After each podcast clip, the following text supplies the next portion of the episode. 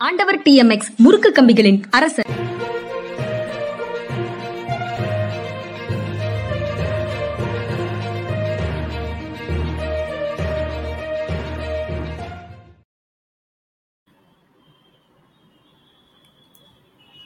வணக்கம் இது மனிதா மனிதா அரசியல் திறனாய்வாளர் ஓய்வு பெற்ற ஐஏஎஸ் அதிகாரி திரு பாலச்சந்திரன் அவர்களை நிகழ்ச்சிக்கு வரவேற்பதில் பெரும் மகிழ்ச்சி. வணக்கம் சார். வணக்கம்ங்க வணக்கம். சத் தமிழ்நாட்டில் குறிப்பாக தமிழ்நாட்டில் பொதுவாக இந்தியாவில் திரும்பவும் கோவிட் எண்ணிக்கை அதிகமாகிட்டு இருக்கு அப்படின்னு சொல்கிறாங்க தமிழ்நாட்டில் மருத்துவமனைகளில் முகக்கவசம் கட்டாயம் அப்படின்னு நேற்று அமைச்சர் மா. சுப்பிரமணியன் சொல்லியிருக்கிறாரு. இது கடந்து வந்து விட்டோம் அப்படிங்கிற மாதிரி ஒரு உணர்வை கொடுத்துட்டு கொடுத்துட்டு திரும்ப வந்து இந்த பிரச்சனைகள் வருது. இந்த சிக்கல் வருது. அதை எப்படி எதிர்கொள்வோம் அப்படிங்கிறது தெரியல. அல்லது வேரியண்ட் வேரியண்ட்னு வேறு வேறு விதமாக எஸ்ஏஆர்ஐ சுவாச கோளாறுகளோடு கூடிய புதிய புதிய சிக்கல்கள் வந்து கொண்டே தான் இருக்குது. அதுக்கு கோவிட்னு பெயர் இல்லாமல் இருக்கலாம். ஆனால் வேற வேற பிரச்சனைகள் வந்துட்டு இருக்கிற மாதிரி தான் இருக்குது. அதனால முகக்கவசம் உள்ளிட்ட சில நடவடிக்கைகளோடு நாம தான் நம்மை பாதுகாத்துக் கொள்ள வேண்டும்னு சொல்றதா? இல்லை அரசு எதையும் செய்வதற்கு இருக்கா? நீங்க எப்படி சார் பாக்குறீங்க இல்லை நம்ம நம்மளை பாதுகாத்துக்கணும். ஜப்பானியர்கள் வந்து இந்த எந்த ப்ரிகாஷனும் இல்லாத போதே ஜப்பானியர்கள் வந்து வெளியில் போகும்போது முகக்கவசம் போட்டு போவாங்க. ஏன்னா அந்த இது வந்து பொல்யூஷன் க- புகை வண்டியிலிருந்து வர புகை இதெல்லாம் வந்து பாதிக்கத்தான் செய்யும். சுவாச பைகள் அதனால நார்மலாகவே அவங்க அது மாதிரி போட்டு போவாங்க. அப்படி போட்டு போக வேண்டிய ஒரு கட்டாயம் உலகத்தில் எல்லாருக்கும் வந்துருச்சு இன்னைக்கு. அதுதான் உண்மை. ஏன்னா எவ்வளவு மாசுபடுத்த முடியுமோ அவ்வளவு மாசுபடுத்திட்டோம். சுற்றுப்புறச் சூழலை. இன்னும் தொடர்ந்து மாசுபடுத்திக்கிட்டே இருக்கோம். இப்போ இவங்க வந்து அஹ், நண்பர்கள் வந்து திரும்ப திரும்ப சொல்றாங்க இந்த மாதிரி வந்து குளோபல் வார்மிங் அதிகமாக போச்சுன்னா கொஞ்ச நாள்ல மெட்ராஸ் தண்ணிக்குள்ள போயிடும் அப்படின்னு. இவங்க யாரும் கண்டுக்க மாட்டாங்க. பாதி மெட்ராஸ் தண்ணிக்குள்ள போனதுக்கு அப்புறம் தான் கண்டுக்குவாங்க. நம்ம என்ன செய்ய முடியும்? அதனால அட்லீஸ்ட் தன்னுடைய சொந்த உடல்நிலையை பாதுகாத்துக்கிறதுக்காக வேண்டியாவது எல்லாரும் வந்து இது மாதிரி வந்து மாஸ்க் போட்டுக்கிறது. இப்போ ஆஸ்பத்திரி போகும்போது கூட மட்டும் இல்லை வெளியில போகும்போதே மாஸ்க் போடுறதுங்கிறது ஒரு பழக்கம் வச்சுக்கிறது நல்லது. நல்லது. சரி சார். அப்புறம் ஸ்டாலின் இன்றைக்கு முதலமைச்சர் ஸ்டாலின் இன்றைக்கு கேரளாவுக்கு பயணம் போறாரு. காலையில கொச்சி போறாரு. கொச்சியிலேருந்து வைக்கம் பொதுக்கூட்டம் இன்னைக்கு வைக்கம் போராட்டத்தினுடைய நூற்றாண்டு விழா பொதுக்கூட்டம் தொடங்குது. அதுல பினராயி விஜயனும் மு க ஸ்டாலினும் கலந்து கொள்கிறார்கள். இது ஏற்கனவே அவங்க அப்படி ஒரு திட்டம் இருந்தாங்க அந்த திட்டத்தின்படி இன்றைக்கு அந்த பொதுக்கூட்டம் நடக்குது. நீங்க நேற்று நேற்று நம்ம பேசணும் வைக்கம் போராட்டம் பற்றியும் அதனுடைய இது பற்றியும். இன்று அந்த பொதுக்கூட்டம் இருக்குது. அது தவிரவும் சில அந்த எதிர்க்கட்சிகளுக்கு இடையில் உண்டான ஒருங்கிணைப்பு தொடர்பாக டெவலப்மெண்ட்ஸ் நிறைய பார்க்க முடியுது சார் தாள்களில். அதையும் சேர்த்து பேசலாம். முதல்ல வைக்கம்ல இன்னைக்கு இரண்டு முதலமைச்சர்களும் சேர்ந்து அந்த விழாவில் பங்கேற்கிறார்கள். அதை தொடங்கி வைக்கிறார்கள். நூற்றாண்டு கொண்டாடுவதுன்னு தமிழ்நாடு அரசும் சொல்லியிருக்குது கேரளா அரசும் சொல்லியிருக்குது. எப்படி பார்க்கிறீங்க? இது கம்யூனிஸ்ட் கட்சிக்கு திமுக இடையில நல்லுறவு இருக்கு. அது இதை மேலும் வலுப்படுத்தும். அவங்களுக்கு இடையில வந்து பல பொது விஷயங்கள்ல ஒன்றுபடுகிறார்கள் அப்படிங்கிறது ஒரு முக்கியமான காரணம். அடுத்து வந்து ஸ்டாலின் வந்து மறுபடியும் வந்து சமூக நீதி நல்லிணக்க கூட்டம் ஒன்று நடத்துறாரு. இதுக்கு அடுத்து. அது ரொம்ப முக்கியமானது. முக்கியமா எல்லாரையுமே கூப்பிட்டுருக்காரு. திரிணாமுல் காங்கிரஸ் வர்றேன்னு சொல்லி சொல்லியிருக்காங்க. ஆரோக்கியமான ஒரு விஷயம். அதே மாதிரி சந்திரசேகர் ராவும் வர்றாருன்னு சொல்லி சொன்னாங்க. இந்த இவங்க தெலுங்கா தெலுங்கானா இது ஆந்திரா ஒரிசா. இவங்க ரெண்டு பேருக்கும் இன்னும் உறுதிப்படுத்தல. காங்கிரஸ் அவங்க உறுதி உறுதிப்படுத்தியிருக்காங்க சார். அவங்க ஆனா முதலமைச்சர்கள் பங்கேற்கவில்லை. ஆனா ரெப்ரசன்டேட்டிவ்ஸ் அனுப்புறேன்னு சொல்லியிருக்கிறாங்க. ஓகே. ஆனா காங்கிரஸ் வந்து கன்ஃபார்ம் பண்ணிட்டாங்க இல்ல. காங்- காங்கிரஸ் காங்கிரஸ் இன்னும் கன்ஃபார்ம் பண்ணல. அவங்க கண்டிப்பா வரணும். ஏன்னா இவ்வளவு முயற்சிகளுமே வந்து காங்கிரஸும் சேர்ந்து இருந்தா தான் நடக்கும். பொதுவா நாங்க வந்து இந்த நேர்ல வர முடியவில்லை என்றால் காணொலி மூலமாக வந்தா போதும் அப்படின்னு சொல்லியிருக்கிறாங்க. இல்ல, அதையும் கன்ஃபார்ம் அதனால- பண்ணல நான் காணொலி மூலம் கலந்துக்கிறேன். ஆமா. இதுல இந்த பொதுவா இந்த இதுல வந்து சமாதான பொதுக்கூட்டங்கள்லாம் போகும்போது நிர்வாகத்துல வந்து எங்களுக்கு என்ன சொல்லி கொடுப்பாங்கன்னா இப்ப ரெண்டு பார்ட்டி இருக்காங்க ரெண்டு பார்ட்டியும் பேசும்போது ஒருத்தர் முதல்ல பேச விடுவோம் கம்ப்ளீட்டா இஷ்யூ எடுத்துக்குவோம். ஒரு பத்து இஷ்யூ இருக்கும் அவரை பேச விடுவோம். அதே மாதிரி அவர் வந்து எதில் வந்து அவங்க கூட வேறுபடுறாரோ அதை தான் ரொம்ப வேகமாக முதல்ல பேசுவார். அதே மாதிரி இவரும் வந்து தான் வேகமாக வேறுபடுறத வேகமாக பேசுவார். ஆனால் எல்லாத்தையும் பேசினதுக்கப்புறம் நாங்கள் பார்ப்போம். அஞ்சில் வந்து இவங்க ரெண்டு பேருக்கு இடையில கருத்து வேற்றுமையே இல்லை. பத்து விஷயத்தில் அஞ்சில். உடனே நாங்கள் சொல்லுவோம் இந்த அஞ்சிலிருந்து ஆரம்பிப்போம். இப்போதைக்கு இதில் ஆரம்பிப்போம். இந்த அஞ்சிலிருந்து ஆரம்பிப்போம். அதுக்கப்புறம் ரெண்டு கொஞ்சம் கிரே ஏரியாவை தான் இருக்குது அதை பார்ப்போம். மீதி மூணு நீங்கள் உங்களுடைய சொந்த கொள்கையை வச்சுக்கோங்க. இப்படித்தான் கருத்தொற்றுமையை வந்து வளர்க்க முடியும். ஐயோ ஸ்டாலின் அவர்கள் அதை செய்கிறதுக்கு முயற்சி பண்ணிட்டு இருக்காரு. நினைக்கிறேன் முனை முயற்சி பண்ணிட்டு இருக்காரு மிகப்பெரிய அளவிலான முயற்சியாக அது தெரியுது. இப்போ அந்த இந்தி திணிப்பு போன்ற விஷயங்கள்ல பாஜக கூட்டணியில இருக்கக்கூடிய முதலமைச்சர்களாக இருந்தாலும் சரி வெளியிலிருந்து மறைமுகமாக கூட்டணியில் இருக்கக்கூடிய முதலமைச்சர்களாக இருந்தாலும் சரி அவங்களுக்கு இந்தி திணிப்பு தொடர்பானது அல்லது கூட்டாட்சி தொடர்பான சிக்கல்கள் மாநிலங்களுடைய உரிமைகள் பறிக்கப்படுவது தொடர்பான விஷயங்கள் எல்லாம் ஒரு கிரீவன்சஸ் இருக்கும். அந்த எல்லாத்துக்கும் அவுட்லெட் வந்து ஒரு இந்த ஒரு பரந்த அணி ஒன்றை கட்டுவது அப்படிங்கிற சொல் சரியான சொல்ல சொல் சரியான சொல்ல இருக்கு. இந்தி திணிப்பு என்பதை ஏற்று போராட்டம்ங்கிறத விட மாநில மொழிகளின் உரிமையை காப்போம். காப்போம். அப்படின்னு சொல்லியது இன்னும் சிறப்பா இருக்கும். இந்தி. திணிப்புன்னு சொன்னா உடனடியா பிஜேபிக்கு ஒரு வெப்பன் கிடைச்சிருது. மாநில மொழிகளின் உரிமையை காப்போம்னா அவங்க என்ன சொல்ல முடியும்? அவங்களும் நம்மோட சேர்ந்துதான் செகண்ட் ஃபிடல் போட முடியும். அப்படிதான் சார். சில ஃப்ரேசஸ் ரீஃப்ரேஸ் பண்ணி அணி சேர்க்கையை உ- உறுதிப்படுத்த வேண்டியதுதான். அப்படி அது சில சமயம் ரொம்ப சாமர்த்தியமா இப்படி ரீஃப்ரேஸ் பண்ணவங்களாம் இருக்காங்க. சர்ச்சில் வந்து ஒரு தடவை வந்து சொல்லிட்டாரு honourable speaker sir fifty percent of the members in this parliament are idiots அப்படின்னு சொல்லி சொல்லிட்டாரு. உடனே எல்லாரும் கொதிச்சு எந்திரிச்சிட்டாங்க. சர்ச்சில் தன்னுடைய வார்த்தைகளை வாபஸ் வாங்க வேண்டும் அப்படின்னு சொன்னோன்னு அவர் வந்து ஸ்பீக்கர் சொன்னார் mister prime minister you should withdraw your statement நீங்கள் வாபஸ் வாங்க வேண்டும். உடனே சர்ச்சில் சொன்னாரு honourable speaker sir fifty percent of the members in this house are not idiots.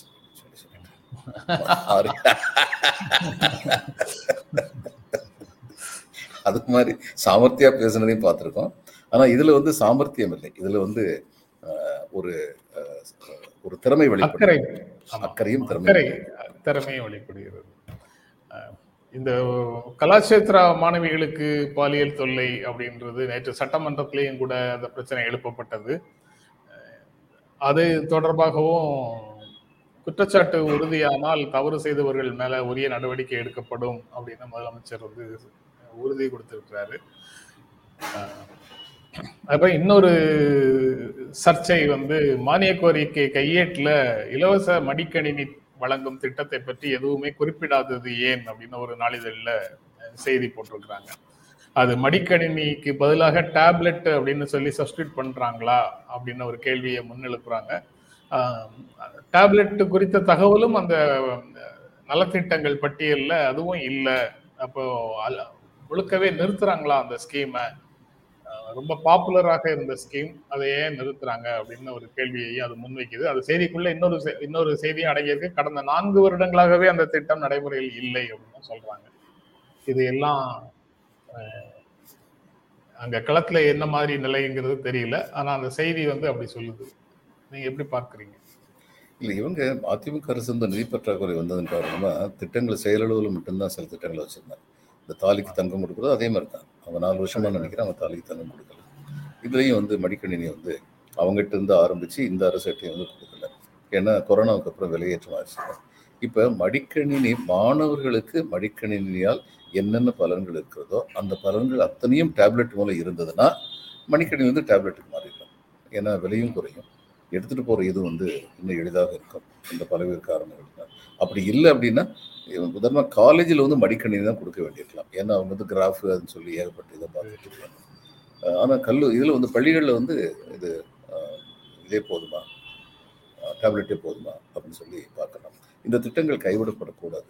ஏன்னா ஏற்கனவே சொல்லியிருக்கோம் எவையெல்லாம் எதிர்கால சந்ததியினருக்கு தேவையாக இருக்கின்றதோ எதிர்கால தமிழகத்தை வளர்க்குமோ ஒருங்கிணைந்த வளர்ச்சிக்கு இட்டுச் செல்லுமோ அந்த இலவசங்கள் அனைத்தும் பாதுகாக்கப்பட வேண்டும். அதில் ஒன்று தான் லேப்டாப்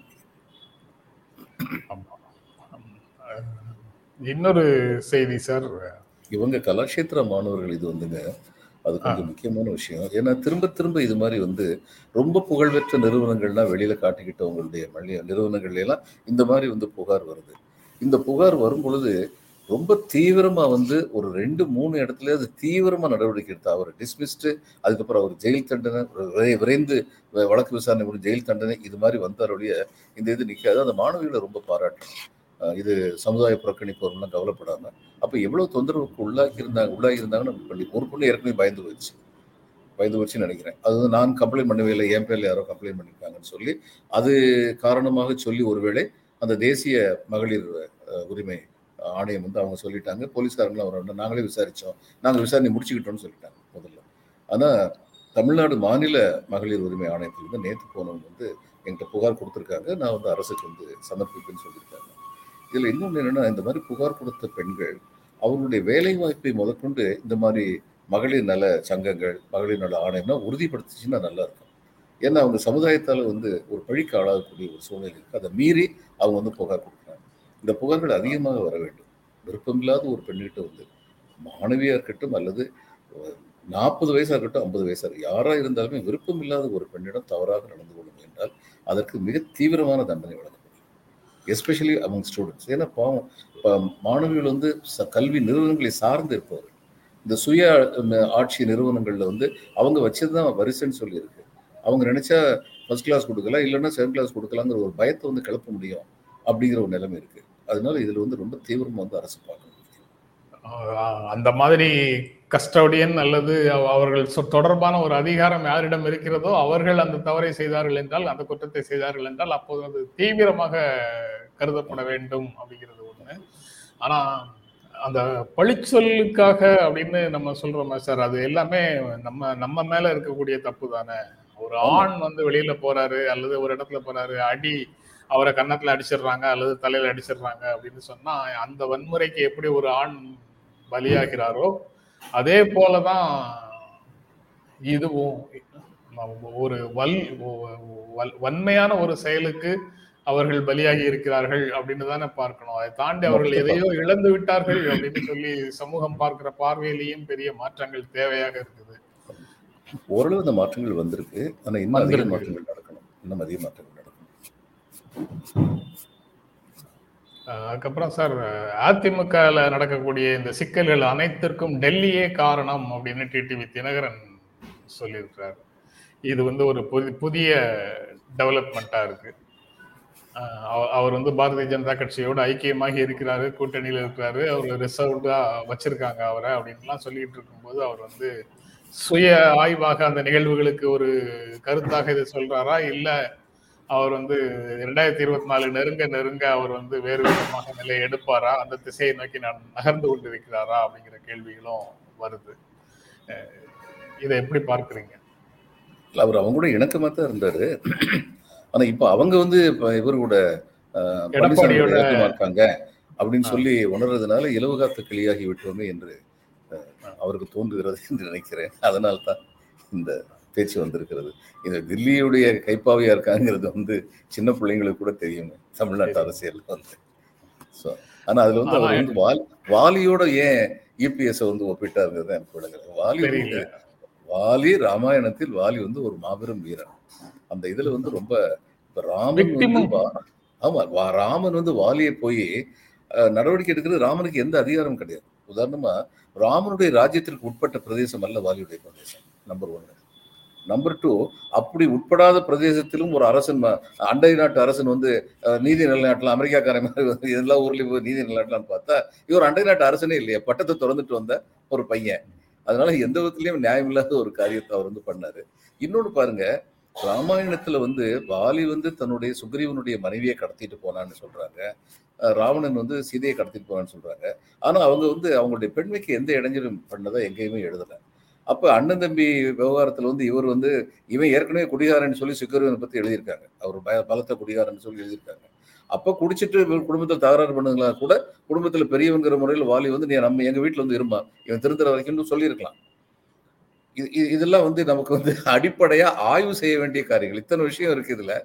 இதில் வந்து இவர் வந்து வாலின்னு சொல்லி ஒப்பிட்டாருன்னா நம்ம அரசியல் தலைவர்களை இன்னும் கொஞ்சம் ராமாயணம் மகாபாரத்தையெல்லாம் நல்லா படிக்கணும்னு சொல்லி நினைக்கிறேன் நான். ஆஹ் அடுத்தது இன்னும் முக்கியமான செய்தி சார். மோடியின் படிப்பு விவரத்தை கேட்டதுனால கெஜ்ரிவாலுக்கு அரவிந்த் கெஜ்ரிவாலுக்கு டெல்லி முதலமைச்சருக்கு இருபத்தையாயிரம் ரூபாய் அபராதம் விதித்திருக்கிறது குஜராத் உயர்நீதிமன்றம் அப்படின்னு ஒரு செய்தி. ஏற்கனவே அது இவர் கேட்டாரு. கேட்டதுக்கு வந்து சிஐசி தான் சீஃப் இன்ஃபர்மேஷன் கமிஷனர் தான் அந்த உத்தரவை போட்டிருந்தாங்க. பிறப்பிச்சிருந்தாங்க. அதுக்கு இப்போ தடையும் அது செல்லாது அந்த உத்தரவுலாம் செல்லாதுன்னு சொல்லிடுச்சு குஜராத் உயர்நீதிமன்றம். இவர் கேட்டவருக்கு இருபத்தி ஐயாயிரம் ரூபாய் ஃபைனும் போட்டிருக்காங்க. இதை எப்படி பார்க்குறீங்க? இந்த பிரதமருடைய கல்வி தகுதி இதெல்லாம் நாட்டில் எல்லாருக்கும் தெரியணும். அந்த கல்வி தகுதியை பற்றி யாராவது கேள்வி கேட்டாங்கன்னா என்ன கல்வி தகுதிங்கிறத வந்து சொல்லிட வேண்டியதானே இது சொ இது இது வந்து வெளிப்படைத்தன்மை கண்டிப்பாக இருக்கணும். அது கேட்குறதே தப்பு. இருபத்தஞ்சாயிரம் ரூபா ஃபைன் போடுறேன்னா அதில் என்ன சொல்லியிருக்காங்க? இவருடைய அந்த பல்கலைக்கழகத்துடைய வக்கீல் வந்து என்ன சொல்லியிருக்காரு? தன்னுடைய வாதத்தில் அதெல்லாம் ஏற்கனவே பொதுவெளியில் இருக்கேன்னு ஐயா நீங்கள் பொதுவெளியில் குறித்து குறித்து சொன்னதை பற்றி சில சந்தேகங்கள் எழுப்புறாங்க. நீங்கள் இப்போ பாருங்கள் பொதுவெளியில் வந்ததுக்கு அவங்க they they need not stake ownership நாளைக்கு வந்து அது தவறுன்னு வந்ததுன்னா அவங்க சொல்ல முடியும். நாங்கள் சொன்ன தவ இதை வந்து அவங்க சரியாக போடலை. அப்படின்னு சொல்லி போயிட முடியும். ஆனால் தகவல் உரிமை சட்டத்தில் அவங்க கொடுக்கும்போது அவங்க சரியான தகவல் மட்டும்தான் கொடுக்க வேண்டும். கொடுக்க முடியும் ஆமாம் அதனால தகவல் உரிமை சட்டத்தில் கேட்கறதுல வந்து எந்த தப்பும் கிடையாது. அவங்க வந்து கேட்டதுக்கு இவங்க பதில் சொல்ல வேண்டிய இப்படியெல்லாம் செய்ய இதெல்லாம் மழுப்பிக்கிட்டே இருந்தால் தான் வீணான ஐயங்கள் எழும். அது ஃபைன் போடுற அளவுக்கு அது பெரிய பிரச்சனையா அப்படிங்கிற கேள்வியை அரவிந்த் கெஜ்ரிவால் முன் வச்சிட்டு இருக்கிறாரு. கூடுதலாக ஏற்கனவே எதிர்கட்சிகள் சார்ந்த நபர்கள் எல்லாரையும் ஏதாவது ஒரு விதத்துல ஒடுக்குது அரசு அப்படின்னு சொல்லும்போது இது போன்ற சின்ன சின்ன பிரச்சனைகள்ல கூட எதிர்கட்சிகளுக்கு ஒரு தண்டனை மாதிரி ஒன்றை கொடுப்பது எவ்வளவு தூரம் சரியானது அப்படிங்கிற கேள்வியும் அரசியல் களத்துல எழுப்புறாங்க. ஆமா பிஜேபிக்கார் ஒருத்தர் பேசியிருக்காருல்ல. இந்த ராகுல் இது மேல பண்ணிட்டு இருக்காரு இப்ப இந்த ஆரம்பிச்சிருக்காரு. அப்படின்னா என்ன அர்த்தம்? ராகுல் அது அது அது அது ஒரு கட்டமைப்பு நடக்குது சார். ராகுல் காந்தி ஆர்எஸ்எஸ் தொடர்பாக பேசியது தொடர்பாக உண்டான வழக்கில். இதற்கு முன்னால் அவர் வந்து நாடாளுமன்ற உறுப்பினராக இருக்கிறேன் அதனால என்னால் நேரில் வர முடியல அப்படின்னு ப்ளீட் பண்ணியிருந்தாரு. அவர் நேரில் வருவதை வலியுறுத்தாமல் இருந்தாங்க. இப்போது நாடாளுமன்ற உறுப்பினர் பதவி அவருக்கு இல்லை அதனால அவர் வந்து இந்த வழக்கில் நேரில் வந்து ஆஜராகணும் அப்படின்னு அந்த வழக்கு போட்டவர் நீதிமன்றத்தில் இப்போது ராகுல் காந்தி நேர்ல வரவழைக்கணும்னு ஆர்டர் கொடுங்க அப்படின்னு கேட்டிருக்கிறாரு. இப்படி பல்வேறு இடங்கள்ல இருக்கக்கூடிய ராகுல் காந்தி மீதான வேகம் எடுக்கின்றன. எப்படி ஸ்டாலின் வந்து இங்க சமூக நீதிக்கான ஒரு கருத்தரங்கம் அப்புறம் எதிர்கட்சிகள் ஒருங்கிணைப்புக்கான விஷயங்களை இந்த பக்கத்துல ஒரு வேகம் எடுக்கிறார் எதிர்கட்சிகளும் வேகம் எடுக்கின்றன அப்படின்னு பாக்குறோமோ அதே மாதிரி அந்த பக்கமும் எதிர்கட்சிகளை பனிஷ் பண்ற இடத்துல வேகம் அதிகரிக்கிறதையும் பார்க்க முடியுது. இதுதான் பாரதியார் அன்னைக்கு சொன்னார். இம்மென்றால் சிறைவாசம் ஏனென்றால் வனவாசம். அப்படின்னு சொல்லி சொன்னார். வாயத்திலிருந்து பேசக்கூடாதுங்கிற நிலைமையில உருவாக்கிட்டு இருக்காங்க இப்போ வந்து. அப்ப இனிமேல் அரசியல் வந்து ஒரு கேலி கிண்டல் இருக்கக்கூடாது. அரசியல் வந்து தங்களுக்கு எழுப்பு தங்களுக்கு தோன்றுகின்ற நியாயமான சந்தேகங்களை கேட்கக்கூடாது. இந்த மாதிரி எல்லாம் வந்து கொண்டு வந்துட்டு இருக்காங்க. குஷ்வந்த் சிங் வந்து சொல்லுவார் எந்த கோர்ட்ல யாரு வந்து இது நான் இது கேட்டாலும் அவர் மேல கோர்ட்ல கேஸ் போட்டாலும் உடனடியா மன்னிப்புன்னு சொல்லி எழுதிடுவாராம்.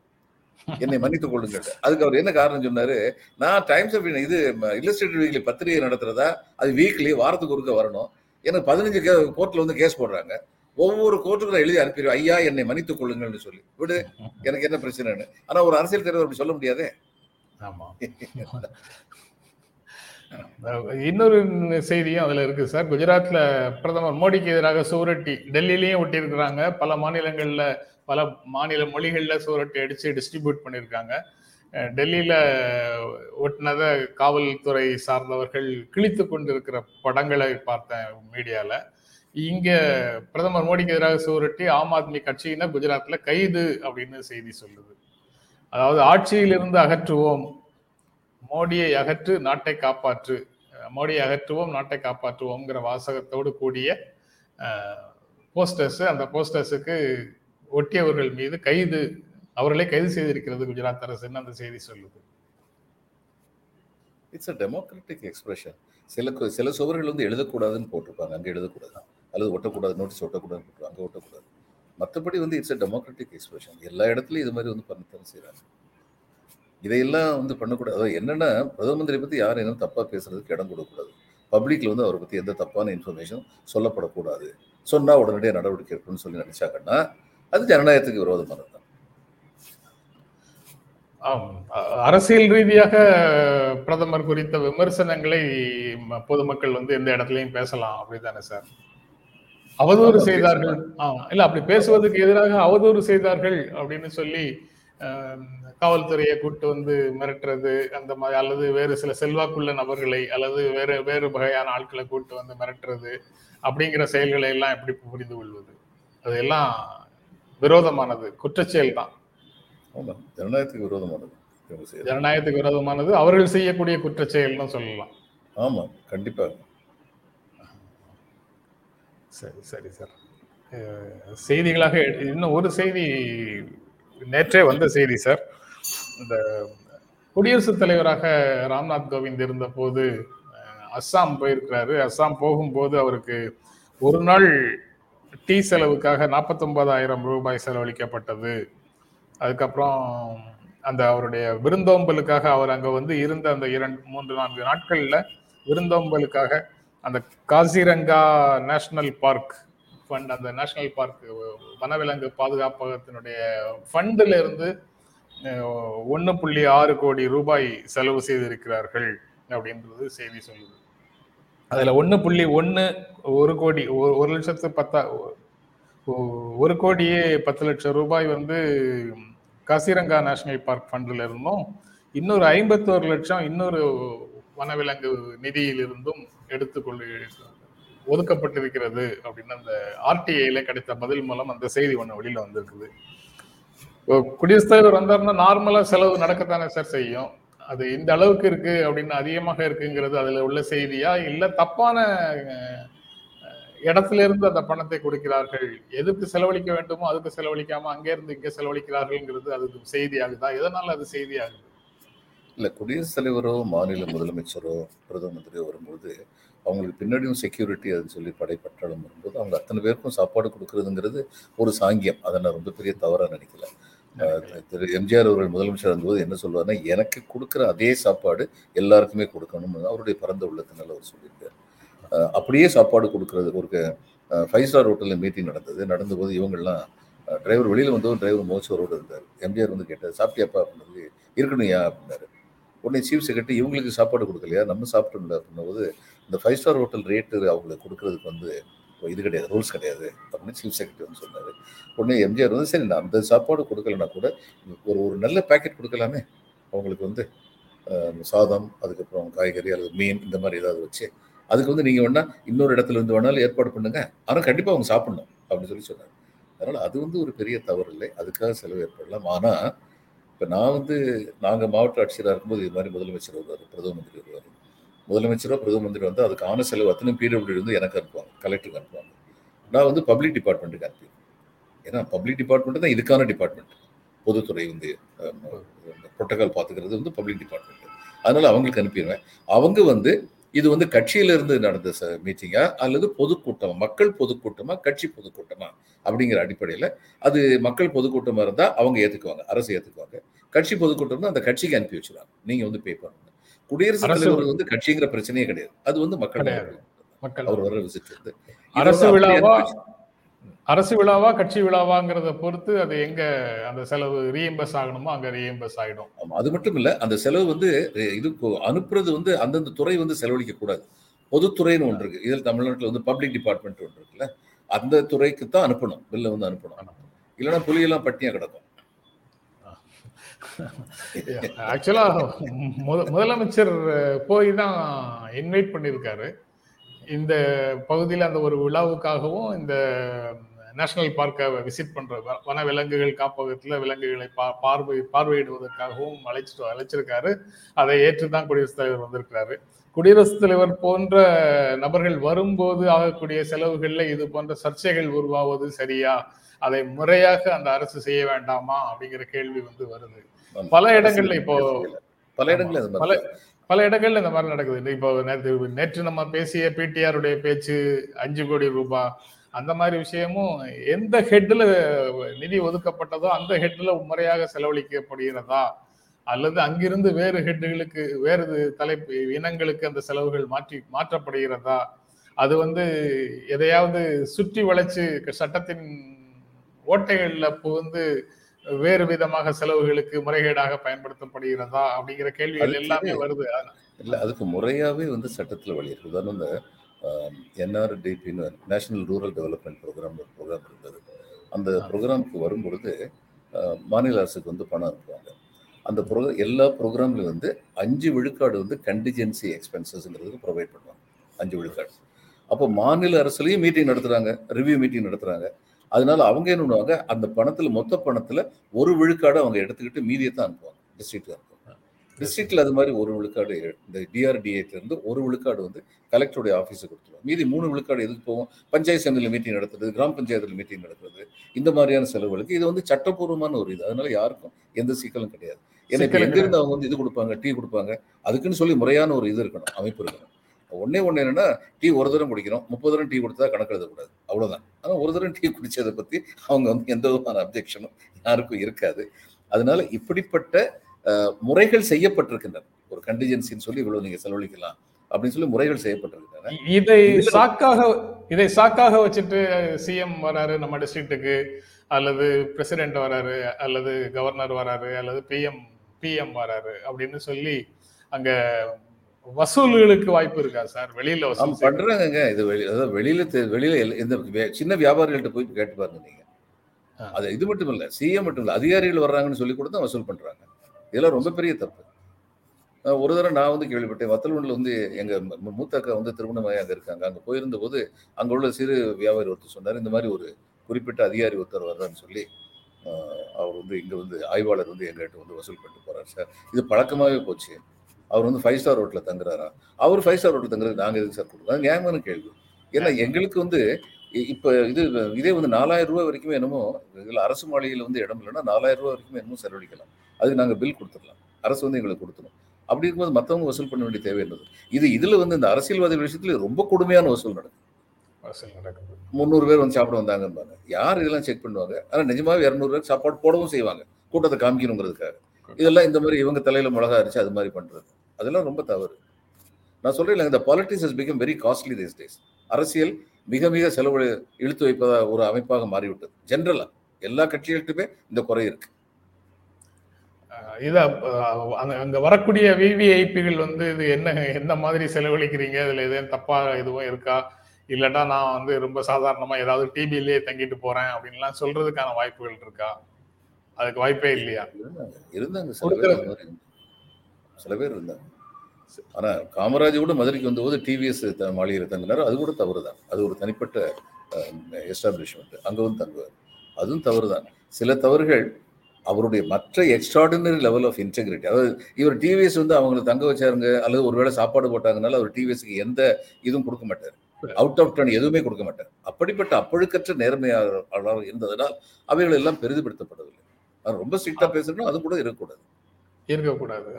ஆனா பெரும்பாலும் பெரும்பாலும் அந்த மாதிரி அந்த ஊர்ல அந்த அந்த ஊர்ல பக்கத்துல எது ஒரு பெரிய நிறுவனமாக இருக்குதோ தொழில் நிறுவனமாக இருக்குதோ அதனுடைய கெஸ்ட் ஹவுஸ்ல தான் பெரும்பாலும் தங்குறாங்க. முன்னாடி தங்குனாங்க. இப்போ வந்து ஸ்டார் ஹோட்டல்ஸ் நிறைய வந்துருச்சு. ஆமா இப்ப எல்லாம் ஸ்டார் ஹோட்டல்ல தங்குறாங்க. ஸ்டார் ஹோட்டல்ஸ் வந்துருச்சு. அதனால இப்போ வந்து வேற. சில இது எப்படி லெஜிட்டிமைஸ் பண்ணுவாங்கன்னா ஒவ்வொரு கவர்மெண்ட்ல வந்து ஒரு டிபார்ட்மெண்ட்ல வந்து பப்ளிக் செக்டர் அண்டர்டேக்கிங் இருக்கும் அந்த இப்போ ஒரு பொதுத்துறையில் வந்து ஒரு public sector under construction bureau ஒன்று இருக்குன்னு சொல்லி வைங்க.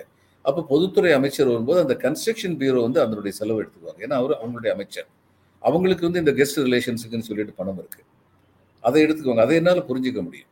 ஆனா பப்ளிக்ல இருந்து பணம் வசூல் பண்றதோ இது மாதிரி வந்து ஒன்னேகால் கோடி ரூபா செலவழிச்சேன் ஒரு கோடி பத்து லட்சம் ரூபா செலவழிச்சேன் அப்படின்னு சொல்லி காட்டுறதோ இது வந்து எல்லாமே தணிக்கைக்கு உட்பட்டது. இப்போ நீங்க சொன்னீங்கல்ல கொஞ்ச நேரத்துக்கு முன்னாடி எஜுகேஷன் இதை பத்தி பேசணும். இது ஆர்டிஐ மூலம் கேட்கலன்னா இந்த விவரம் வெளியில வரவே வராது. ஆர்டிஐல கேட்கும்போது உண்மையை மட்டும்தான் சொல்ல முடியும். ஏன்னா சட்டம் அது மாதிரி இருக்கு. இதுதான் ஆர்டிஐயோட மிகப்பெரிய பலம். அதனால வந்து இதுல எல்லாம் வந்து நம்பர் ஒன் நீங்க சொன்ன மாதிரி இந்த செலவினங்களை யார் ஏற்றுக்கொள்ள வேண்டுமோ அவர்களுடைய அந்த துறைக்கு அனுப்பி வைக்கப்பட்டிருக்க வேண்டும். செலவினங்கள் மிக அதிகமாக இருந்தால் அந்த செலவினங்களை பற்றி கேள்விகளும் எழுப்பப்படும். என்ன நிச்சயமா வந்து என்ன இவர் வந்து பிரசிடென்ட் வந்து எவ்வளவு சாப்பிட போறாரு? அவர் சாப்பிட்ற சாப்பாட்டுடைய மொத்த அளவே வந்து நூறுரூவா நூற்றி இருபது ரூபாய்க்குள்ள இருக்கும். பெரும்பாலும் இன்னைக்கு வந்து இரவில் அதிகமாக சாப்பிடாமல் இருப்பது போன்ற உணவு பழக்க வழக்கங்கள் தான் எல்லாருமே கடைபிடிச்சிட்டு இருக்காங்க. மிஸ்ஸஸ் காந்தி வரும்பொழுதெல்லாம் நான் சப் கலெக்டர் இருக்கும்போது வந்தாங்க. ஈஸியஸ்ட் அதாவது அவங்க என்ன கேட்பாங்கன்னா அவ- இப்ப பிரதம மந்திரி உணவு பழக்க வழக்கங்கள் எங்களுக்கு அனுப்பப்படும். அவங்க என்ன கேட்பாங்க ட்ரை சப்பாத்தி இரண்டு அல்லது மூன்று. காய்கறிகள். அதுக்கப்புறம் ஒன்று எழுதியிருப்பாங்க. அது ரொம்ப அழகாக எழுதினாங்க. Prime minister likes South Indian decoction coffee அது கொடுக்கணும்னு அவங்க எழுதல. Prime minister likes South Indian decoction coffee எங்களுக்கு வந்து பரக்கா பேரேஜுக்கு அவங்க வந்திருந்த போது ஜங்கிப்பூர்ல நான் சப் கலெக்டர் இருந்தபோது ரந்தி தேவன் அப்படின்னு சொல்லி நம்ம தமிழகத்தை சேர்ந்த ஒரு அதிகாரி தான் பரக்கா பேரேஜுடைய மூத்த அதிகாரியா இருந்தார். அவரு வீட்டில் வந்து அவங்க வந்து நான் எங்க அங்க இது ஃபரக்காவுக்கு போறது பெரும்பாலும் போறதே வந்து ரந்தி தேவன் சார் வீட்டில் போய் இந்த டிகாக்ஷன் காஃபி ஒர்க்கை பார்க்கணுங்கிறதுக்காக தான் போறோம் நாங்கள் நெருங்கின நண்பர்களாக இருந்தோம் அப்போ அவர்கிட்ட நான் ஃபோன் பண்ணி சொல்லணும்னு அவர் சொன்னார் ரொம்ப சந்தோஷமாக போச்சு அனுப்பிடுவோம். அப்படின்னு சொல்லி அவர் காஃபி அனுப்பினார் அவருடைய மனைவி வந்து தயாரிச்சு அனுப்பினார் ஆனால் அதை பாருங்க அவங்க பிரதம மந்திரி எந்த அளவுக்கு மிஸ்ஸஸ் காந்தி வந்து கண்ணியமாக இருந்தாங்கன்னா prime minister likes South Indian decoction காஃபின்னு சொன்னாங்க அதை கண்டிப்பாக கொடுக்குன்னு சொல்லல. கண்டிப்பாக கொடுக்க வேண்டியது ரெண்டு அல்லது மூணு ரொட்டி அதுக்கப்புறம் இது வெஜிடபிள்ஸ் ட்ரை வெஜிடபிள்ஸ் இது இல்லை இந்த கூட்டு இந்த மாதிரி இல்லை. ட்ரை வெஜிடபிள் வச்சு சாப்பிட்டு போயிடுவாங்க. இதே மாதிரி ஒவ்வொருத்தர் பற்றி வரும். அப்போ அவங்க சாப்பிட்ட செலவு எங்களுக்கு எவ்வளோ வந்திருக்கும்? பன்னெண்டு ரூபா கூட வந்திருக்கு அந்நியாருமே வந்து பன்னெண்டு ரூபா கூட வந்திருக்காது ஆனால் கூட வர்றவங்க இவங்களுக்கெல்லாம் வந்து கொடுக்கணுங்கிறது நிஜம்தான். அது கொடுக்க வேண்டியது கண்டிப்பு. ஏன்னா பிரைம் மினிஸ்டர் வரும்போது ஏறக்குறைய ரெண்டாயிரம் பேருக்கு மேல அன்னைக்கு காவல் இவங்க வந்தாங்க. காவல் காக்கிறதுக்கு. அவங்க எல்லாருக்குமே வந்து சாப்பாடு போடுறது ஒரு சாங்கியம். ஏன்னா அவங்களுக்கு கொடுக்குற டிஎல் அந்த பிள்ளைங்க அந்த பையங்க எங்க போய் இங்க சாப்பாடு தேடுவாங்க. முடியாது. அதனால அதெல்லாம் செய்ய வேண்டியதா இதுல வந்து நியாயம் இருக்கு பிரேக் கொடுத்து அவங்கள அந்த இடத்த விட்டு வெளியில போக அனுமதிக்கவும் முடியாது. அனுமதிக்கவும் முடியாது. இப்போ உதாரணமா இதுல கவுண்டிங் பண்றோம். கவுண்டிங் பண்ணும்போது ஒவ்வொரு ஒவ்வொரு கவுண்டிங் டேபிள்லையும் வந்து எல்லா கட்சிகளுடைய பிரதிநிதிகளும் இருப்பாங்க. நாங்கள் கவுண்டிங் டேபிளை விட்டு எங்களுடைய கவுண்டிங் அஃபீஷியல்ஸ் வந்து வெளியில் போக சொல்ல முடியாது. அப்போ லஞ்சு கொடுப்போம்.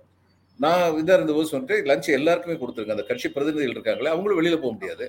அவங்க என்ன இது சாப்பிடாம இருக்க முடியுமா? அதனால எல்லாருக்குமே கொடுத்துருங்க. அதை ரெக்கார்ட் பண்ணிருங்க. இந்த காரணத்தினால எல்லாருக்கும் கொடுத்துன்னு ரெக்கார்ட் பண்ணிருங்க. இது யாரும் அப்டேட் பண்ண போறது மனிதாபிமானமான செயல்களுக்கும் வரம்பு மீறிய செலவுகளுக்கும் நிறைய வேறுபாடு வேறுபாடு ரொம்ப பெரிய சப்ஜெக்ட் சார் நீங்க நிர்வாகத்துக்குள்ள என்னென்னலாம் அமைப்பு ரீதியாக குறைபாடுகள் ஏதாவது இருக்கா அப்படின்னு பார்த்தா இல்ல அது எல்லாமே சரியா தான் இருக்கு. ஆனா நம்ம பயன்படுத்துகின்ற மனிதர்கள் மத்தியில தான் கோளாறுகள் இருக்குங்கிறத புரிந்து கொள்ள முடியுது. ரொம்ப நன்றி சார். நிகழ்ச்சியில கலந்து கொண்டு உங்களுடைய கருத்துக்களை பகிர்ந்து கொண்டதற்கு எங்கள் நெஞ்சார்ந்த நன்றி. வணக்கம் வணக்கம் சார். நண்பர்களே உங்களுக்கும் எங்கள் அன்பும் நன்றியும். மீண்டும் சந்திப்போம். நன்றி வணக்கம்.